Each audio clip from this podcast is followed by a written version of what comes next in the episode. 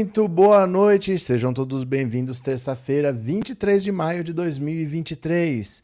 Lembra que eu falei para vocês que ia começar um acordo, uma negociação entre Estados Unidos e Brasil, porque os Estados Unidos têm interesse no espião russo que está preso aqui no Brasil. Não sei se vocês viram isso, porque às vezes eu gravo vídeos curtinhos e pouca gente assiste. Eu fico até triste às vezes, porque tem uma informação curta que não toma nem seu tempo, mas as pessoas não assistem. Parece que é mais fácil para você assistir um vídeo de uma hora do que um vídeo de cinco minutos. Porque assim, os Estados Unidos estavam fazendo corpo mole com o Alan dos Santos. Desde 2021 que já está pedida a extradição dele. No governo Bolsonaro não ia acontecer porque o governo não colaborava, mas agora o Flávio Dino estava atrás e estava tendo um corpo mole. Estava tendo um corpo mole. Só que nos Estados Unidos surgiu o interesse de negociar com a Rússia. Tem um, um jornalista americano que está preso lá. Ele estava cobrindo a guerra da Ucrânia e ele foi preso pelos russos e está lá preso. É um jornalista americano e eles precisam fazer alguma coisa para trazer esse cara de lá para cá. Então eles descobriram que aqui no Brasil tem um espião russo que está preso aqui. O cara estava com um documento falso de brasileiro, ele daqui foi para a Holanda, lá recusaram a entrada dele como um turista qualquer, mandaram ele de volta. Chegaram aqui e constataram que o documento dele era falso. Ele está preso desde o ano passado, desde abril de 2022 ele está preso. Chama Andrei Cherkasov. Cara está preso aqui, ninguém sabe o que fazer com ele. É, e os Estados Unidos pediram agora a extradição dele. Chegou no final de abril. Chegou o pedido de extradição e o governo brasileiro falou: tá, a gente manda. Só que nós já pedimos uma extradição daí para cá, como é que fica? E aí o interesse agora é dos americanos, porque eles precisam resgatar um jornalista lá na Rússia que é cidadão americano. Então o Brasil mandaria o russo para os Estados Unidos, aí os Estados Unidos mandam o russo para a Rússia, a Rússia devolve o americano para lá e o Brasil recebe o brasileiro. Voltava todo mundo para casa, seria bom para todo mundo.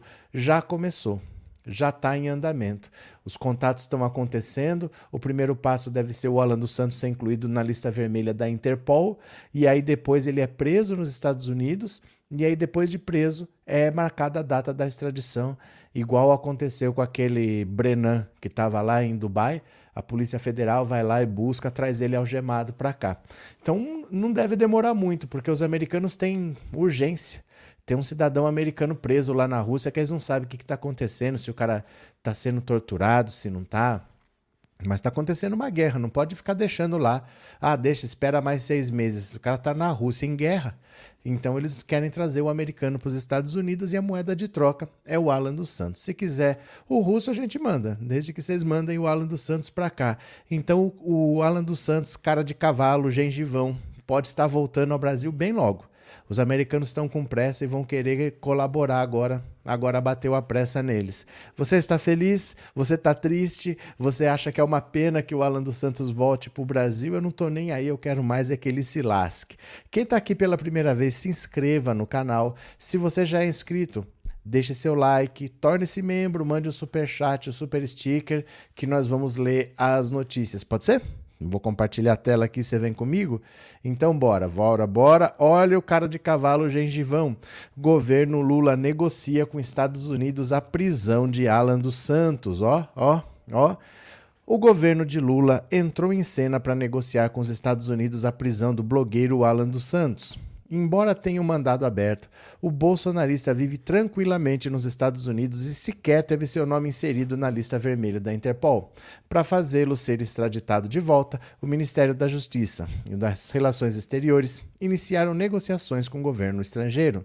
A coluna, um membro do primeiro escalão do Ministério da Justiça, confirmou as negociações. A situação é delicada e ainda tratada com cautela. Tivemos boa recepção nos primeiros contatos, mas há muito que avançar. Segundo a mesma fonte, Alan dos Santos conseguiu uma espécie de salvo-conduto para viver nos Estados Unidos por conta da legislação de lá, em que os estados possuem grande autonomia. Ele é protegido por importantes membros do Partido Republicano. As conversas entre os dois países começaram quando o governo americano solicitou ao brasileiro a possibilidade de extraditar criminosos que vivem no Brasil e que precisariam cumprir pena lá. O governo Lula decidiu optar pela reciprocidade e afirmou que irá colaborar com o procedimento desde que ocorra o mesmo nesse caso conta um membro das relações internacionais. Alan dos Santos está inclusive com o passaporte cancelado e só conseguiria se deslocar para outros países caso falsificasse algum documento. Mesmo assim, até o momento a Polícia Federal não conseguiu autorização para trazê-lo de volta. A forma como o governo americano tratou esse assunto é inaceitável e um desrespeito à soberania nacional, revelou um membro do governo Lula. Como as negociações estão em fase amistosa, a expectativa é de que o primeiro sinal do governo americano seja influenciar a Interpol para a inclusão de Alan dos Santos Gengivão Cara de Cavalo no rol dos criminosos procurados. Em seguida, o próximo passo seria sua prisão para aí sim marcar a data da extradição. Por outro lado, o cuidado é grande porque teme-se que o blogueiro lance mão de uma denúncia de crime contra os direitos humanos. Nos Estados Unidos, o temor é que ele diga que o governo americano está ajudando um regime totalitário a prender um jornalista, por isso agem com cautela afirmou um parlamentar ouvido pela coluna e que está envolvido nas negociações. Por mais que ninguém acredite que o governo Lula seja uma ditadura, pode não pegar bem nem para o Brasil e muito menos para os Estados Unidos. A expectativa é de que as negociações avancem nas próximas semanas e que haja algum tipo de novidade. A coluna ouviu de mais de uma pessoa dentro do Planalto que o governo está empenhado em resolver a questão e colocar um ponto final na situação. Alan dos Santos precisa ser um exemplo. O Brasil não pode e não vai aceitar que criminosos atentem contra a democracia. Eu gostei disso aqui, ó. A expectativa é de que as negociações avancem nas próximas semanas e que haja algum tipo de novidade. Aê! O gengivão, cara de cavalo está voltando. Aê!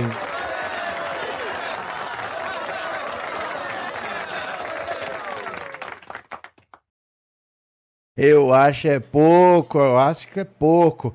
Cara de cavalo está voltando. Cadê vocês aqui? Deixa eu ver.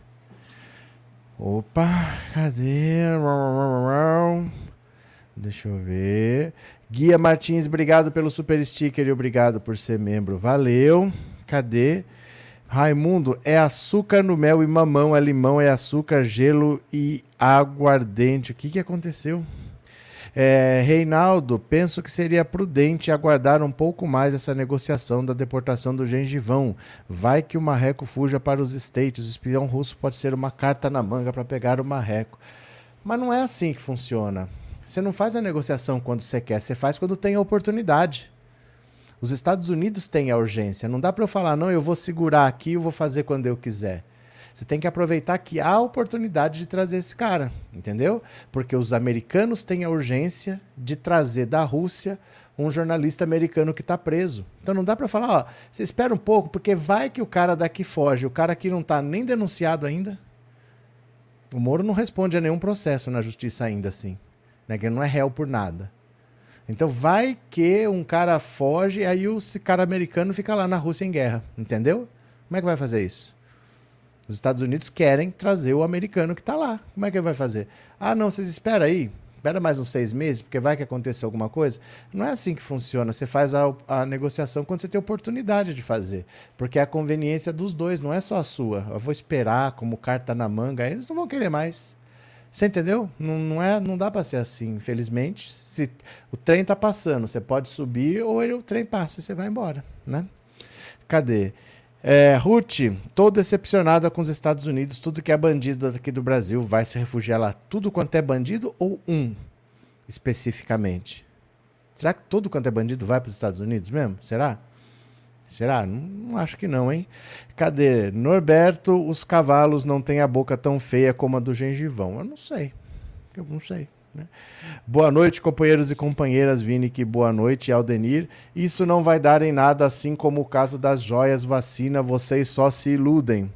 Por que, que a gente só se ilude, Aldenir? Explica para mim. Porque nós vencemos uma eleição, a sexta, a quinta eleição em seis eleições, né? De seis eleições vencemos cinco. É, nós estamos agora no governo com a estrutura na mão para ficar aqui, ó para se reeleger o Lulinha, o Lulinha ir para o quarto mandato dele, depois a gente bota outro lá para ficar mais dois mandatos, pode ser o Haddad, pode ser o Flávio Dino, eles podem até ficar revezando depois, porque só pode ter dois, né? Então pode ser um, um mandato Haddad, um Dino, Haddad, Dino, Haddad, o Dino, e fica aí até o apocalipse. O que, que você acha? Quem que é o iludido achando que vai vencer, que, que vai ter golpe, que vai ter impeachment? Quem que é o iludido? Hein? Só sei que nós vencemos a eleição e respeite o seu presidente. Lula é o seu presidente. Cadê? Cadê? É, o próximo a fugir para os Estados Unidos é o Sérgio Moro e o Dallagnol. Gente, vocês têm que parar com esse negócio. Vocês têm que trabalhar com fatos.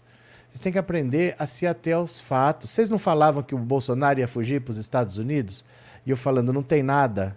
Quando tiver, a gente fala, mas não tem nada. Não adianta ficar nessa paranoia, Ai, vai acontecer, vai acontecer. A gente não sabe. Quando acontecer, a gente vê o que a gente faz, né? Mas não pode ficar nessa. Não pode ficar nessa. Ao invés de vocês estarem felizes que um bandido vai ser trazido, vocês estão reclamando de outras coisas que não estão acontecendo. Não estão acontecendo essas coisas. Aproveitem a situação como vocês estão vendo para poder comemorar assim, olha, o Bolsonaro estava protegendo um bandido, entrou um outro governo que vai trazer esse bandido para o Brasil. A esquerda às vezes não consegue ficar feliz com uma coisa boa, porque ela fica procurando coisa ruim para falar que não vai dar em nada, que não vai acontecer. Gente, a vida não é assim não, viu? A vida não é assim, né? Cadê que é mais? Agostinho, cadê? É, Expedito, que importância tem o cara de cavalo para o Brasil? Ué, bandido não tem que ser preso? Não é bandido, ele era o, um dos caras que montou o governo Bolsonaro, que montou o gabinete do ódio, essa estrutura que corroeu a nossa democracia, que desembocou numa tentativa de golpe de Estado. Esse pessoal tem que ser preso, ou não? Ou mudou? Maju, querida Maju, mandei um superchat de 20 hoje na sua primeira live para o cafezinho, mas eu vi, você não estava lá, não? Eu li sua mensagem, eu agradeci, eu vi. Eu vi e eu agradeci na live. Eu achei que você estava lá. Você saiu mais cedo então? Você só mandou e saiu? Eu vi, viu? Obrigado de coração. Amanhã eu já estou viajando, viu? Vou deixar alguma coisa gravada para vocês, mas amanhã eu estou viajando já. Obrigado, viu, Maju? Obrigado de coração mesmo e obrigado por hoje também. Por hoje antes e por hoje agora. Obrigado. Cadê, cadê, cadê, cadê, cadê? Terezinha, boa noite toda a galera. Boa noite, bem-vinda. Cadê? Quem mais? Obrigado, Vini, que Valdineide, Márcia. Eu não sei o que vem fazer num canal como esse, pessoas tão descrentes de tudo. Não, gente, é que assim, a gente, a gente tem que treinar a nossa cabeça. Ó, presta atenção. A gente tem que treinar a nossa cabeça para olhar o que está na nossa frente. Aquilo ali que é o que importa. Entendeu? Porque a gente pode inventar problemas e às vezes a gente se sabota inventando problemas. Tá ali, sabe assim, você tá com a mão na taça Agora é só esperar mais dois minutos, o jogo acaba e você é campeão. Aí você fica, não, mas e se acontecer um gol contra? Não, e se começar a chover, a bola parar e o outro chegar e chutar? Não, mas você pode ficar inventando coisas. Mas o que está na sua frente? É que falta um minuto para o jogo acabar e você vai ser campeão. Então, às vezes, é tanta preocupação que a gente mesmo cria que você não consegue, a, a, não consegue aproveitar as boas notícias. Hoje eu achei que vocês iam estar contentes com uma boa notícia. Está todo mundo reclamando. Tá todo mundo reclamando. Não tem ninguém feliz que o Alan dos Santos vai voltar para o Brasil. Tá, isso não vai dar nada. Ah, mas tem que não sei o quê. Ah, mas o outro vai fugir. Não teve um que ficou feliz. Eu achei que vocês iam gostar da notícia. Tô triste. Deixa eu ver aqui o que está acontecendo. Ô, gente, acho que chegou correio aqui, viu?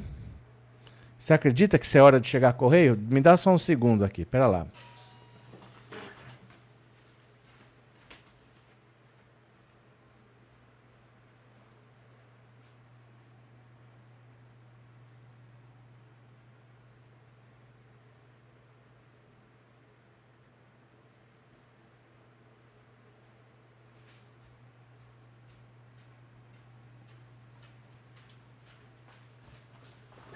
Nada não, voltei. Nada não, voltei. Tem alguém tocando lá e gritando correio, gritando Mercado Livre, nem pedi nada, mas estão gritando. Cadê aqui? Cadê?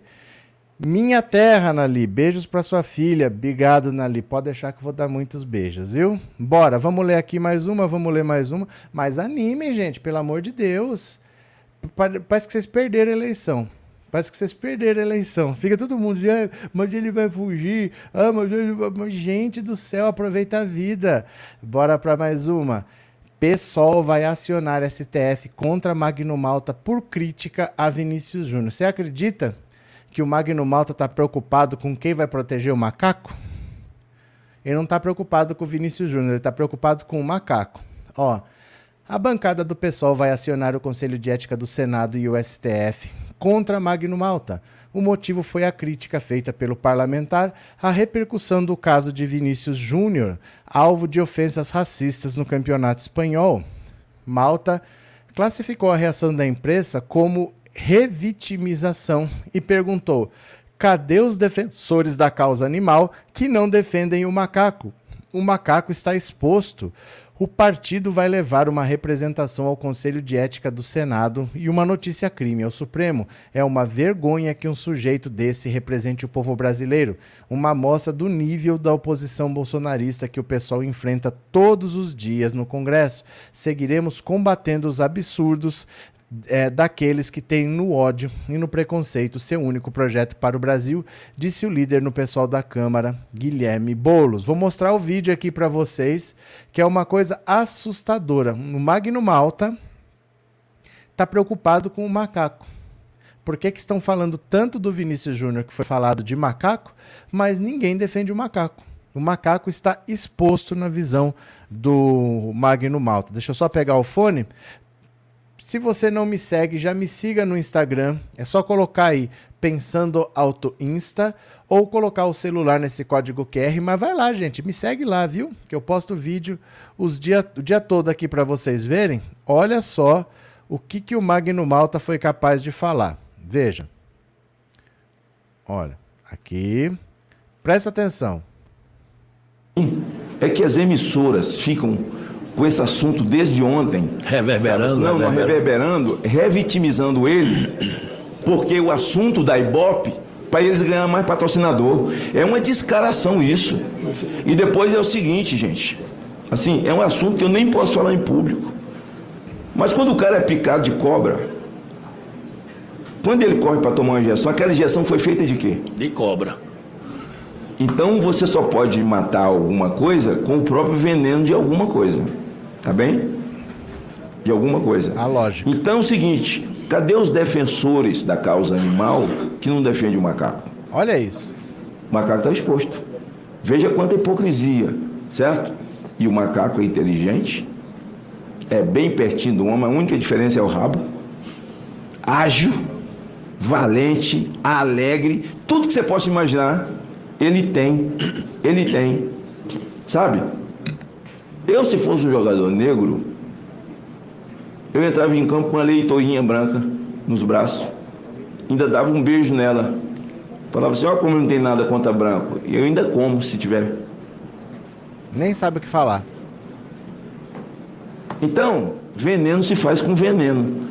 Então esses caras ficam insistindo nesse negócio de macaco, daqui a pouco a Associação de Defesa dos Animais que não tomou a defesa, então fica retimizando, revitimizando o, o Vinícius, ao invés de colocar o menino lá em cima, e o mais triste para mim. Alguém sabe me explicar o que, que foi isso? É de verdade, assim, é um negócio tão fora de, de lógica que eu não sei nem o que dizer. Alguém consegue me explicar o que, que foi isso? Que ele está preocupado por que, que nenhuma associação foi defender o macaco? O macaco ficou exposto?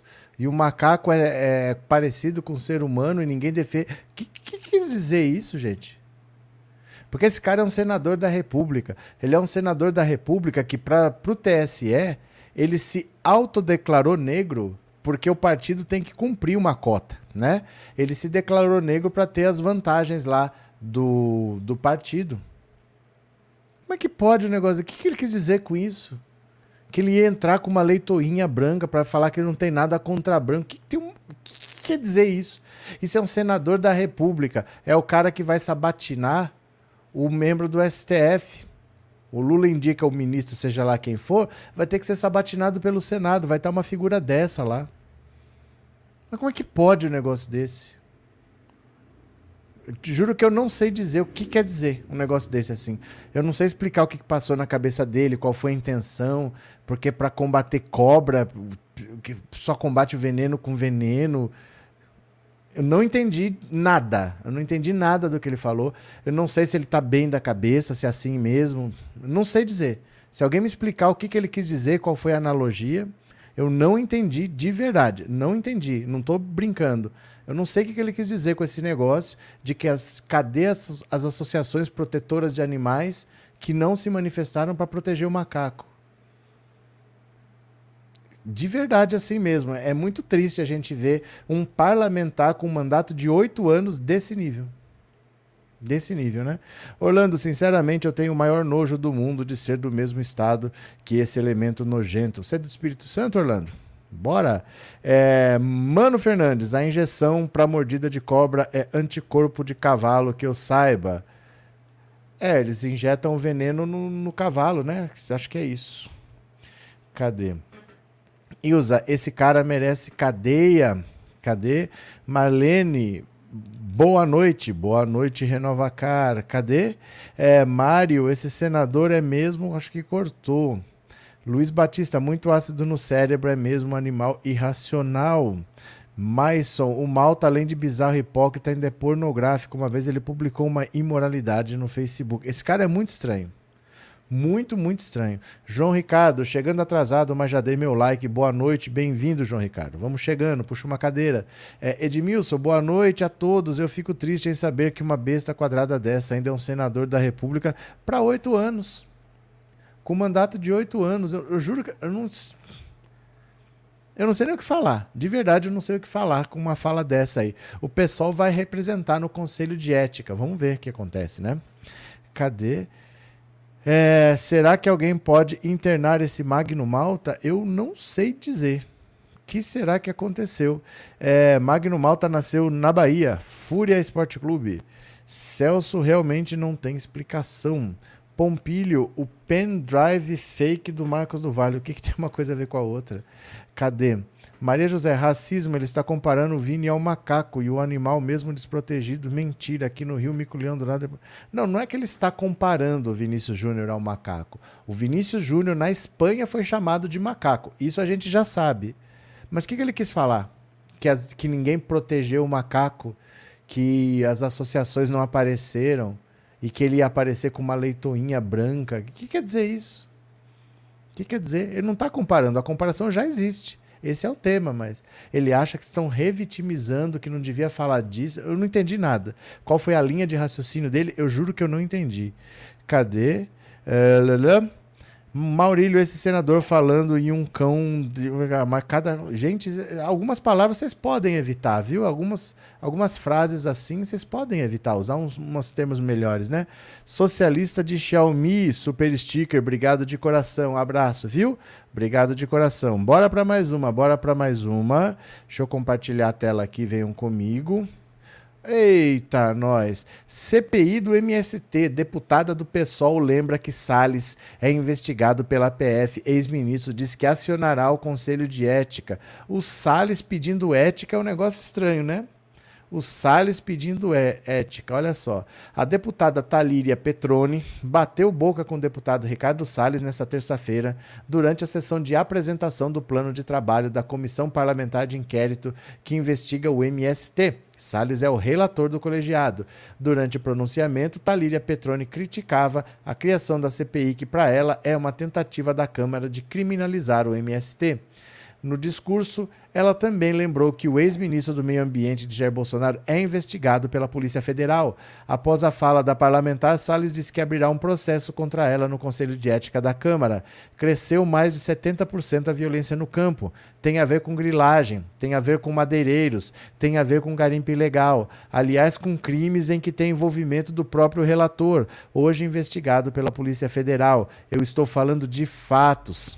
Em seguida, o primeiro vice-presidente, quinta categoria, interrompeu a fala da parlamentar e disse que apresentaria um questionamento, alegando que, de acordo com o regimento da Casa, nenhum deputado poderia se referir de forma injuriosa a membros do Legislativo. Talíria então rebateu: não é injúria tratar de fatos, e o fato é que o relator dessa comissão é acusado de fraudar mapas, tem relação com garimpo ilegal. Na época em que era ministro do Meio Ambiente, foi reportado sobre madeira ilegal. Ele nem ligou porque não defende o meio ambiente. Contra fatos não há argumentos. Já fora do microfone, a deputada acrescentou: E olha que eu nem chamei de bandido ou de marginal, com todo respeito.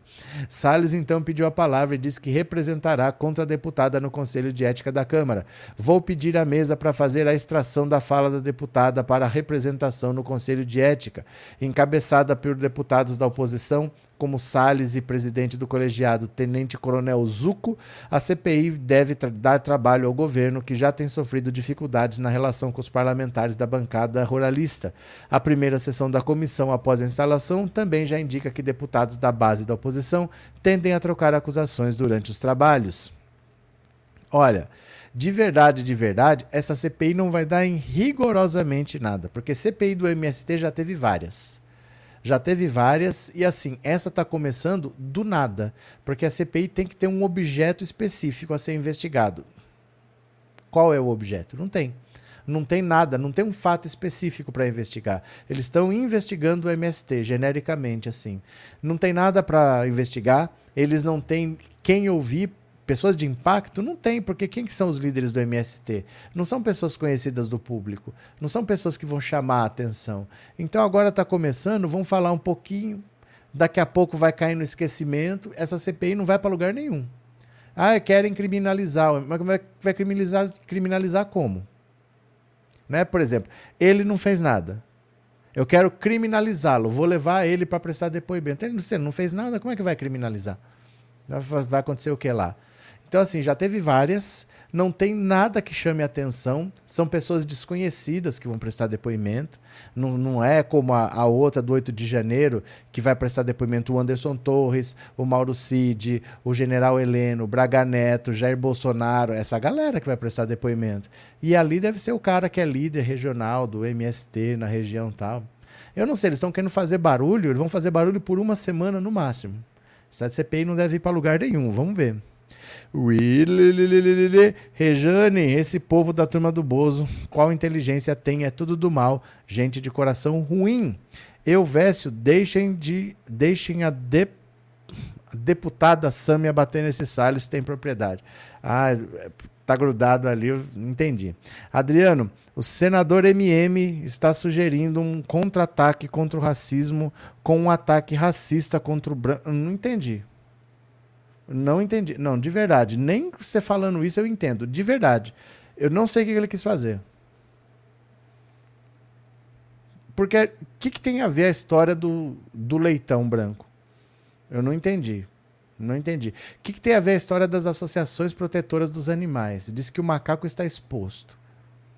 De verdade, eu não estou brincando, eu não entendi mesmo que, qual foi a intenção, da, qual foi a linha de raciocínio que ele desenvolveu para falar o que, que o Vinícius Júnior deveria fazer. Não entendi mesmo. Deixa eu ver, tem mais uma, mais uma tentativa de explicar aqui. Ó, Orlando, o Magno Malta está dizendo que é xingamento para o animal se parecer com Vinícius Júnior. Não, mas eu não, não, é que assim, o que ele quer com isso? Qual que foi o objetivo dessa fala? Essa fala tem que ter um objetivo. Ele falou por algum motivo. O que, que ele quis com isso? Eu não consigo entender, de verdade. Eu não consigo entender. Se alguém souber, né? Carlin, eu mesmo não estou reclamando, não estou achando é bom agora. Tem umas pessoas que é difícil entender as coisas do jeito que é. Né? Não entendi nada. Não entendi nada também. Não entendi nada.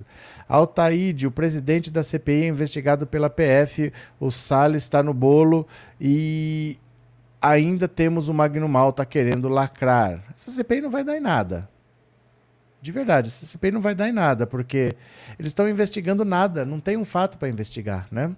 Isaac, pela primeira vez o MST vai ter a chance de discriminar. Bora. Bora para mais uma aqui, ó. Bora.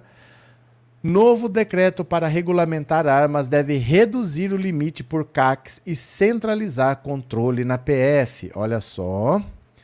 O ministro da Justiça e Segurança Pública, Flávio Dino, deve entregar ao presidente Lula na, é, da Silva nesta terça-feira, hoje, o decreto com a nova regulamentação sobre as armas de fogo no país. O texto vai trazer normas para a fiscalização das 939 mil armas cadastradas no Brasil. A TV Globo e a Globo News apuraram pontos da versão atual da minuta do decreto, que deve reduzir o limite de armas de fogo por cidadão, além de centralizar o controle de, desse material na Polícia Federal, ao invés do Exército, como ocorre hoje em dia. O decreto passará a valer quando for publicado no Diário Oficial. No entanto, ainda pode sofrer alterações e ainda não há previsão de quando ele será oficializado. A regra atual prevê um limite de 60 armas para atiradores desportivos. Gente, você pratica tiro esportivo. Você vai disputar uma Olimpíada. 60 armas você pode ter. Você pode ter 60 armas, como assim? Ou seja, pessoas que praticam tiro como esporte. Do total, são 30 armas de fogo de uso permitido e 30 de uso restrito. Já para caçadores, a norma permite a posse de 30 armas. A gente não pode caçar nada no Brasil. A legislação não permite caçar animal silvestre. Por que, que a pessoa que é um caçador, que não pode caçar nada, pode ter 30 armas? Né? 15 de uso permitido e 15 de uso restrito. O novo decreto deve reduzir esse limite, além de dividir os atiradores em níveis. Atirador desportivo nível 1.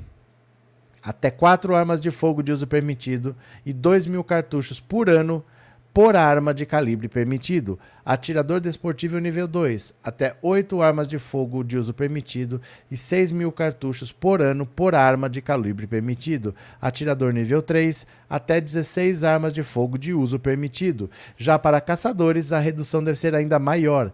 De 30 armas, eles passam a ter uma arma de uso permitido de tiro simples, com um ou dois canos, de alma lisa e de calibre igual ou inferior a 16 o texto do novo decreto também retira do Exército a competência principal de controlar o fluxo de armas de fogo no país. Eles não estão fazendo nada.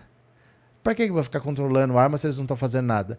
Essas atribuições serão transferidas para a Polícia Federal, que ficará responsável pelo registro e fiscalização das entidades de tiro desportivo e de empresas de serviço de instrução de tiro, registro e fiscalização de estabelecimentos de comércio de armas, munições e acessórios. Segundo o texto, as vendas de armas de fogo devem ser comunicadas em até 48 horas. A PF também poderá ter cooperação do Exército em outros órgãos é, de segurança, como Polícia Civil e Militar, para realizar a fiscalização. O decreto também prevê que certificados atuais de posse de armas sejam substituídos por documentos com biometria do usuário.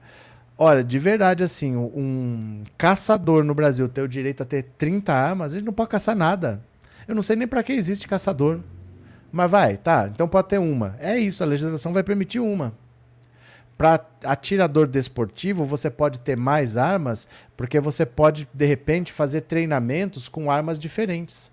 Né? Porque tem competições diferentes de pistola, ou revólver, ou rifle. Então você pode ter algumas armas diferentes, mas muito menos do que 60. Não, pode ter 4, pode ter 8.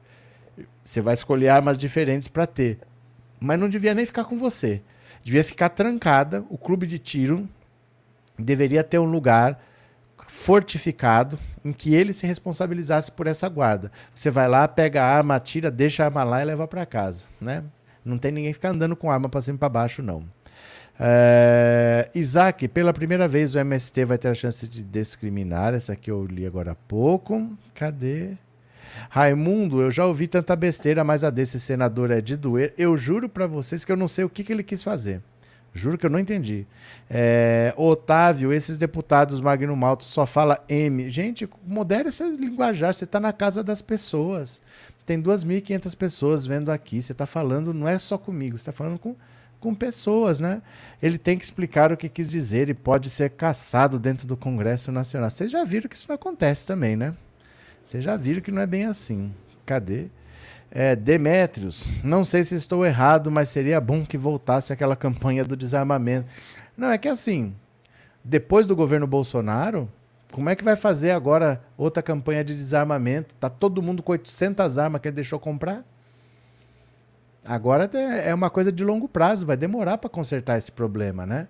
Porque você tem armas que foram compradas, foram registradas, o cara está abarrotado de arma agora. O cara pode ter comprado 60 armas. Que, que ele vai fazer de um dia para o outro agora? Então agora vai ter que voltar, mudar uma legislação, esperar um tempo, depois. A hora que você acha que estabilizou o problema, aí você começa a diminuir. Tá todo mundo catalogado, tá todo mundo já entendeu, é isso que vai ficar. Aí você começa a retirar de circulação, mas isso é, demora. Não dá para ser feito rápido assim. É um problema que não pode acontecer, porque para corrigir leva tempo. Mas o Bolsonaro liberou, agora vamos ver o que que faz, né? Cadê? Jorge Bolsonaro. Prepara que lá vem tosquice. Vocês se aproveitam, mas pode rir bastante. Claro, ganhamos a eleição. Mais uma. Mais uma. Em 2026, quando o nosso capitão voltar, vocês vão se arrepender. Se preparem, Bolsonaro está voltando. Ah, Dom Sebastião também. Os portugueses ainda esperam a volta de Dom Sebastião. Pode ficar esperando o Bolsonaro voltar. Eu só te digo uma coisa: o Bolsonaro presidente perdeu. Imagina o Bolsonaro derrotado, inelegível e preso. Que medo, uh, que medo, uh, que medo. Jorge Bolsonaro, mas eu entendo. Eu entendo, isso tudo é medo do comunismo, é medo do comunismo. Ó, ó, ó aqui para você, ó. Tem medo do comunismo, são os latifundistas, são os monopolistas, são os colonialistas, enfim, os parasitas. São os latifundistas, são os monopolistas, são os colonialistas, enfim, os parasitas. São os latifundistas, são os monopolistas, são os colonialistas, enfim, os parasitas. Que medo, gente. Bolsonaro está voltando em 2026. Que medo, hein? O Bolsonaro usando o Banco do Brasil, usando a Caixa, usando é, tudo que você pensar, a Polícia Federal, a Polícia Rodoviária Federal, aprovando o PEC. Perdeu? Eu vou ter medo de Bolsonaro daqui quatro anos inelegível, preso, tentando explicar as joias, tentando explicar o cartão de vacina, tentando explicar a rachadinha da Michelle. É chato, né? Falar rachadinha da Michelle, explicar a rachadinha da Michelle. Bom, cadê? É, Genilda, cheguei atrasada. O que foi que o Magno Malta falou? Já tocamos nesse assunto. Depois a gente vê. É, José Milton, Valdir Paim, o Chacrinha era tão mal assim? Responda o quê? O que, que será que foi? É Paulo Santos, Arlete, a, como é que é? Outro bem atual é os Bruzundungas também do Lima Barreto. Do, do que, que vocês estão falando? Valdineide, renova, se eu não me engano, já li esse livro. Vocês estão agora em assuntos literários, é isso? Cadê? É, Janailton, boa noite. Edivaldo, esse Magno Malta não sabe o que fala. Maria Valderez, Lula gigante presidente 2026. Cadê? Joãozinho, boa noite, município de Divinópolis. Bem-vindo, Eli Sampaio. O Malta quis defender animais porque se, comp se compara um negro com um macaco, um branco é comprado com. Mas, mas por... Não, mas gente, vocês não estão entendendo. Vocês estão querendo falar alguma coisa.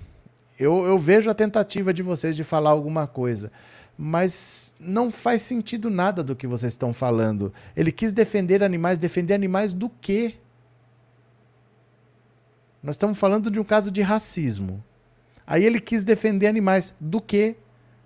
Tá acontecendo farra do boi? É, é, é rodeio? Do que que ele está defender animais do quê? Não faz sentido a fala dele. Não tem explicação.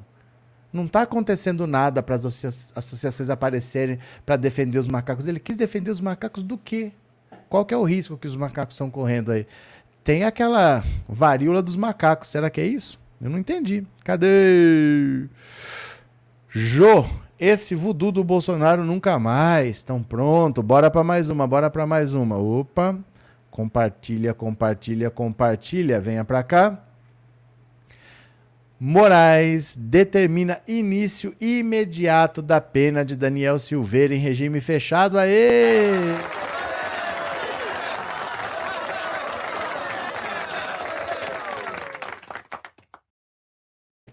Olha que notícia linda. O ministro Alexandre de Moraes do STF determinou hoje o início imediato da pena do ex-deputado Daniel Silveira em regime fechado. Silveira já está detido desde fevereiro.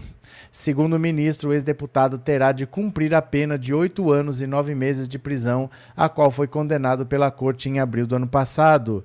Decisão ocorre após o STF, por maioria, considerar inconstitucional o perdão da pena concedido a Silveira pelo ex-presidente Jair Bolsonaro. Moraes determina ainda que seja verificado o período que Silveira permaneceu preso para que seja realizado o abatimento da pena a ser cumprida. Determino ainda a expedição de guia de recolhimento devendo ser o réu submetido a exames médicos oficiais para o início da execução da pena, inclusive fazendo constar as observações clínicas indispensáveis ao adequado tratamento penitenciário, destrecho da decisão de Moraes, que é o relator da ação penal contra Silveira. Por nota enviada ao UOL, o advogado Paulo Faria, que representa Daniel Silveira, disse que a decisão de Moraes foi vazada e que irá pedir providências ao Conselho Federal da OAB. Tenta a sorte, advogado, tenta a sorte. Por entender que ato de violação de prerrogativas, Faria esclareceu também que não teve acesso à íntegra da decisão ao acessar o sistema do STF. Até a redação dessa nota, a peça processual não havia sido inserida no sistema, caracterizando o ato fato como atentatório à dignidade da advocacia, uma vez que o advogado foi intimado por meio diverso do oficial, diz nota da defesa. Ninguém tá ligando, cara. Ninguém tá ligando para você, pro Daniel Silveira, ninguém tá ligando.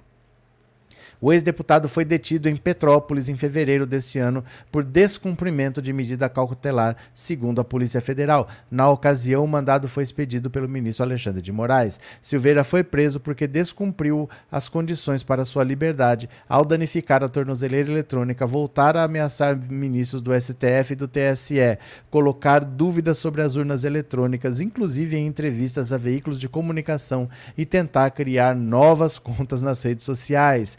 Em maio, o STF derrubou por oito votos a dois o decreto do ex-presidente Bolsonaro que concedeu perdão a Daniel Silveira. Para Fux, Crimes contra o Estado de Direito devem ser entendidos como crimes políticos e não podem ser anistiados, porquanto o Estado Democrático de Direito é uma cláusula pétrea e nenhuma emenda pode suprimi-la.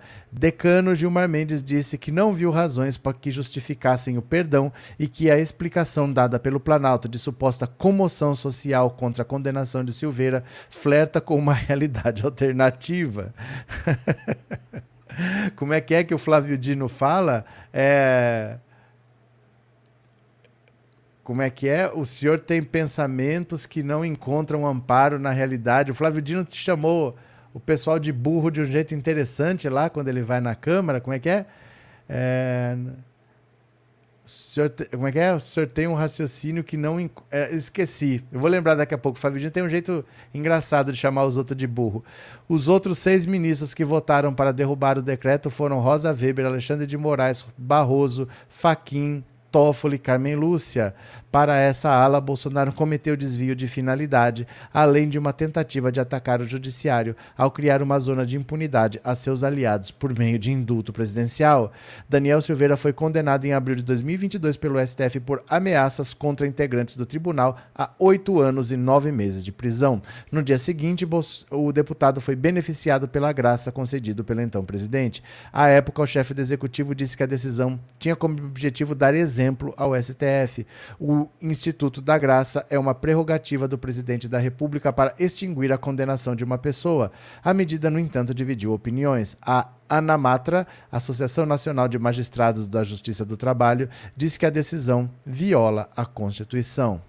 Na verdade, a graça é uma prerrogativa do presidente da República. Se ele achar que ele deve conceder para alguém, ele pode conceder. Mas não é assim. Um aliado político dele, que acabou de ser condenado, ele vai lá e solta. Não é para ele ficar revisando uma decisão do STF. É que, por exemplo, vai que tem uma pessoa lá, ele ficou sabendo, o presidente da República ficou sabendo, que a pessoa já tem idade, a pessoa tem problema de saúde, a pessoa não oferece mais risco, ela já cumpriu 60% da pena, vamos dizer. Ela pode falar assim: Ó, vou perdoar você porque não faz diferença, você não vai acontecer mais nada, você está com 98 anos, vai para casa, chega, você está doente, você dá trabalho para nós aqui. É uma situação dessa que ele pode conceder o perdão, quando ele achar que é uma questão humanitária. Agora, você simplesmente falar assim: ó, o cara foi condenado aqui, ó solto aqui. Não, não pode acontecer assim. Ainda mais com o Daniel Silveira, que está nessa conspiração de golpe de Estado. O cara que quer abolir o Estado, ele não pode ter perdão, ele não pode ter anistia, porque ele quis destruir a democracia. É, é a base do Estado brasileiro, é a democracia. Você não pode atentar contra a democracia e ficar impune, né? Cadê? Amilcar, o Malta fumou erva estragada com certeza. E ó, ó, ó, cadê?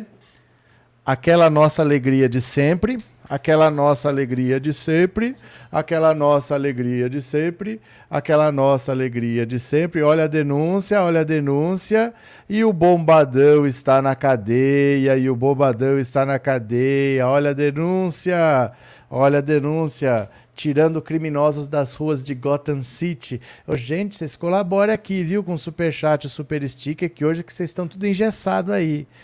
Clica aí, manda um super chat, super sticker só para ter interação pro YouTube divulgar a live, viu? Cadê? É, Guilherme, isso aí está mais para Raul. Viva a sociedade alternativa que esse povo do Bozo acha que viva. Olha, hoje tá, tá difícil, não tô entendendo quase nada do que tá acontecendo. O que será que aconteceu? Ana, ele quis imitar o Trump dando o perdão, mas é porque a legislação é diferente. Nos Estados Unidos, o perdão blinda a pessoa da justiça. A justiça não te alcança. E lá é até pode ser preventivo. É preventivo. Então, por exemplo, eu falo assim: a Ana recebeu o, o, meu perdão. Eu sou o presidente da República. Mesmo que você venha a ser julgada e condenada, a justiça não te alcança, porque eu já, já dei o perdão antes. Isso é completamente diferente no Brasil. No Brasil não existe esse tipo de perdão da, da justiça americana, entendeu? O Trump até ele cogitou, antes de sair da presidência, ele consultou pessoas próximas e falou: Eu posso dar o perdão para mim mesmo, para eu não ter problema? Falaram para ele: Olha, tecnicamente pode, mas a gente aconselha você a não fazer porque ninguém nunca fez. Vai ficar chato para você se você fizer. Então, não sei, pensa bem. Você está saindo, mas você pode voltar depois de uma outra eleição. E se você fizer isso, vai ser muito mal visto, porque ninguém nunca fez. Ele queria dar perdão para ele mesmo e para a família toda. Deve estar tá todo mundo enrolado para estar tá preocupado com esse perdão. E aí ele não fez, mas ele deu perdão para mais de 70 pessoas quando ele saiu. E tá tudo valendo. Lá tá tudo valendo. Foi para mais de 70 pessoas. Ele perdoou o Steve Bannon, para você ter uma ideia. Então é diferente a legislação americana da brasileira, né? Ele queria testar. O que ele queria saber era o seguinte: ele pegou o caso do Daniel Silveira porque ainda não estava finalizado, não tinha transitado em julgado. Uma pessoa que ainda está no processo. Se eu der o perdão, será que vale? Porque se valesse, sem a pessoa estar condenada, a hora que ele saiu da presidência, ele tinha todos os filhos investigados, ele poderia perdoar todos ele poderia perdoar todo mundo ali do, do PL, perdoava a Carla Zambelli, deixava todo mundo perdoado e saía. Então ele fez um teste para ver se colava. Ele não está preocupado com o Daniel Silveira. Ele quis saber se ele tinha essa carta na mão. E logo ele percebeu que não ia ser aceito, que ia ser derrubado, que ia dar desvio de finalidade. Ficou por isso mesmo, né?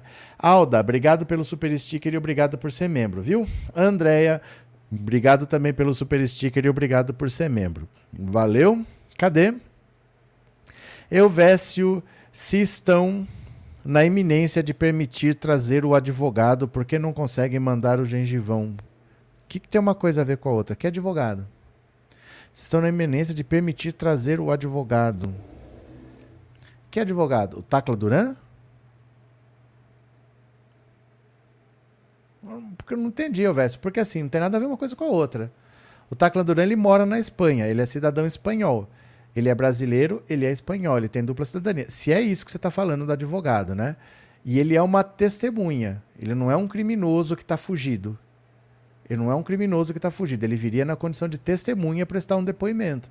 Então são coisas diferentes. Ele está morando na Espanha, ele vai no aeroporto, ele compra a passagem, ele vem protegido pela justiça brasileira para prestar depoimento e depois ele volta para lá. Não é um caso de extradição. Ele não está sendo extraditado, ele não é um réu. Ele é uma testemunha que está vindo aqui para falar o que ele sabe. São coisas diferentes, né? Vitória, obrigado pelo super sticker e obrigado por ser membro. Valeu, Vitória, valeu. Cadê? Flávia, o perdão é uma falha no sistema político norte-americano. Eu acho que isso é resquício dos tempos de colônia, sabe? Do tempo que tinha um rei, que tinha um imperador. São coisas que ficaram na legislação que não devia ter mais. Se você tem um sistema judiciário funcionando, não tem por que o presidente dar o perdão. É que lá é assim, por exemplo. É, você está no corredor da morte. Entendeu? Você vai estar tá no corredor da morte, vai ser executado. Lá tem pena de morte. Você pode dar o perdão. O perdão, nesse caso, nem, nem livra a pessoa. Transforma a pena de morte em prisão perpétua. Mas você pode conceder o perdão na última hora. São coisas dessas legislações que eu acho que ficam, não devia nem ter mais mesmo. Eu acho que é coisa meio esquisita, mas eles que sabem, né? O que é bom para eles. Wanda, obrigado pelo super chat e obrigado por ser membro, viu? Valeu de coração, muito obrigado. Bora para mais uma, bora para mais uma. Olha só. Carla Zambelli será a primeira deputada a responder ação no Conselho de Ética. Ê, Carla Zambelli, tá com a ficha corrida, hein? A cara dela, que engraçado. Tá com a ficha corrida. Somente agora, quatro meses após o início da nova legislatura, Conselho de Ética começará a funcionar e o primeiro caso a ser julgado pelos conselheiros será uma acusação contra a deputada Carla Zambelli. A ação apresentada pelo PSB acusa a parlamentar de quebra de decoro parlamentar por ofensas que fez ao deputado Duarte Júnior. Em 11 de abril, durante reunião da Comissão de Segurança Pública, Zambelli se dirigiu ao colega com um palavrão após uma discussão. Vai tomar no... Dois dias depois, o PSB entrou com uma representação que estava até agora parada na mesa. A ação foi numerada com o número 1 de 2023. O partido pede a cassação do mandato de Zambelli, que negou à época ter feito as ofensas. A segunda ação a tramitar será a acusação contra o deputado Márcio Gerri, acusado pelo PL de importunação sexual contra Júlia Zanata. A parlamentar se aproximou, o parlamentar se aproximou por trás da deputada para fazer um comentário, apoiando seu corpo contra a colega, diz a representação. Isso aqui não aconteceu nada. Não aconteceu nada. Gerri negou que tenha feito o gesto com essa intenção, mas de sair em, mas de sair em defesa da deputada Lídice da Mata, que era alvo de bolsonaristas. A ação contra o comunista é o número 2 deste ano. Não tem nada nesse caso, ela inventou uma denúncia de assédio sexual, não tem nada. E o da Carla Zambelli também não vai dar nada, porque o Conselho de Ética são deputados julgando deputados. Então, se eu for rigoroso com você, amanhã alguém vai ser rigoroso comigo. Aí hoje eu passo pano para você, quando for a minha vez, alguém vai passar pano para mim. Eles não caçam ninguém. Eles só mandam caçar alguém quando é a Flor de Lis, quando é o caso, por exemplo, do Eduardo Cunha, sabe? Já tem uma ordem da Polícia Federal dizendo que achou dinheiro na Suíça, que é corrupção, que ele precisa ser preso. Mas se não, eles ficam segurando as pontas, eles não vão caçar, não vão fazer nada, porque é deputado julgando deputado. Né? Então um passa pano pro outro nessa esperança. Cadê?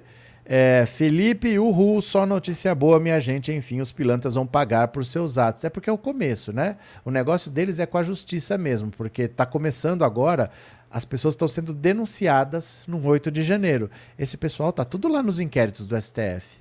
Eles vão, também vão ser denunciados, porque primeiro é o pessoal que entrou e fez, depois vem os financiadores, depois vem os incitadores.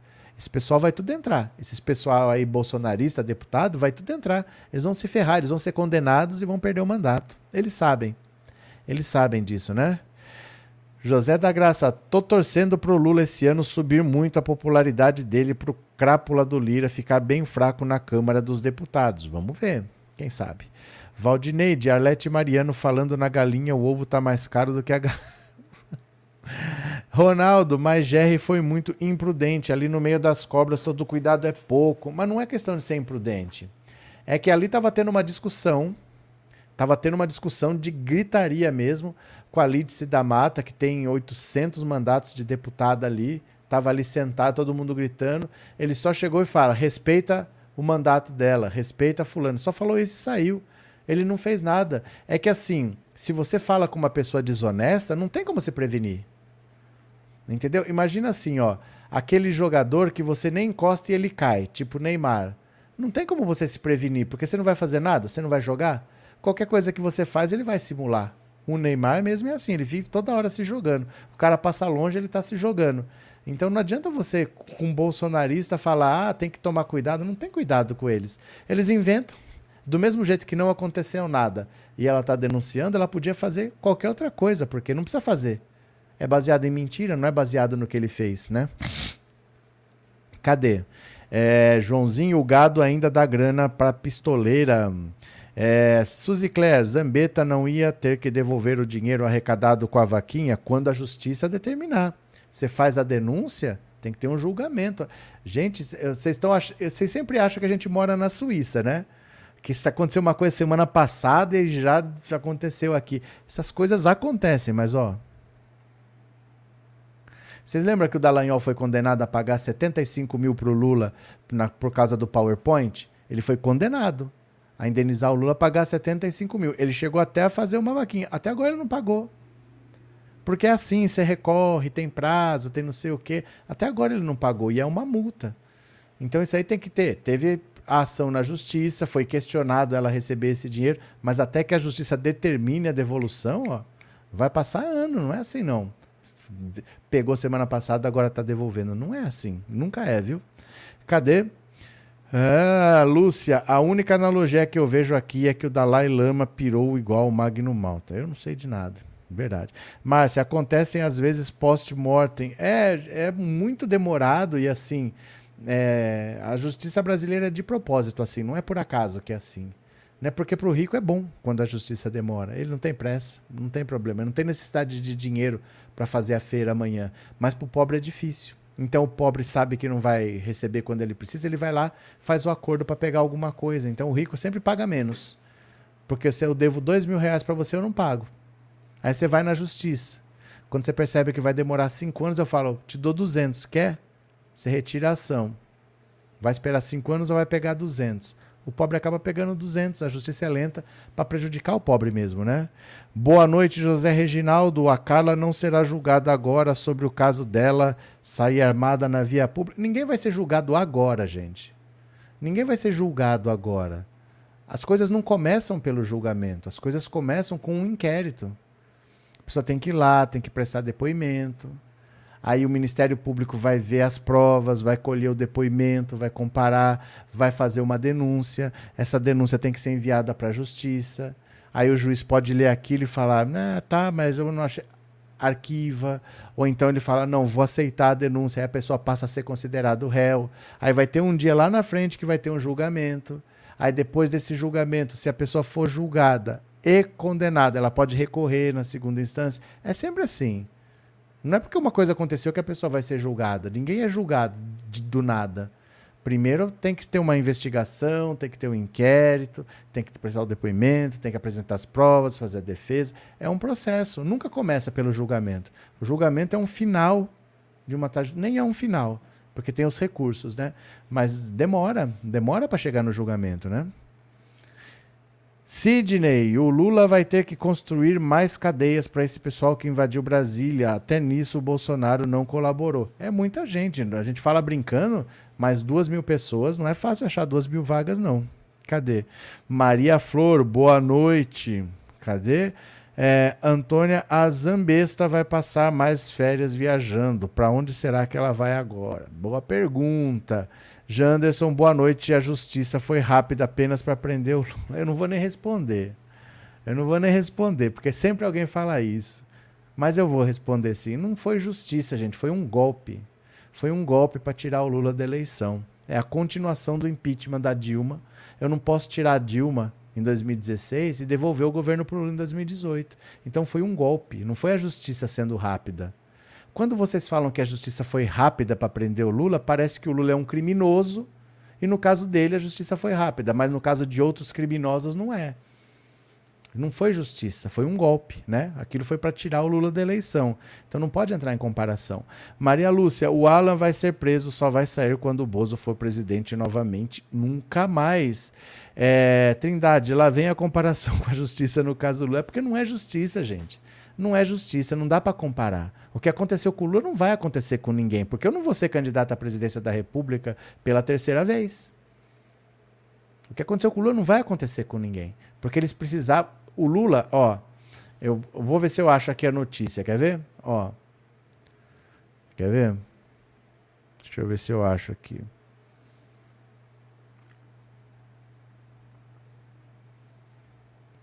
Hum, quer ver? Quer ver, ó? Vou achar aqui, ó.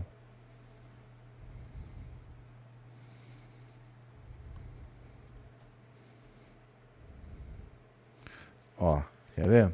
Ó, achei aqui, vou até deixar aqui. Ó, dá uma olhada. Presta atenção aqui. Pesquisa Datafolha. Lula tem 39, Bolsonaro 19, Marina 8, Alckmin 6, Ciro 5. Sabe de quando é isso? 22 de agosto de 2018. Para começo de setembro tinha um mês e meio, faltava 40 dias para as eleições. O Lula podia ganhar essa eleição no primeiro turno, porque o Lula estava preso desde abril. E ele liderava com quase 40%, ele tinha mais do dobro do segundo. Ele liderava, ele podia vencer essa eleição no primeiro turno, preso sem fazer campanha.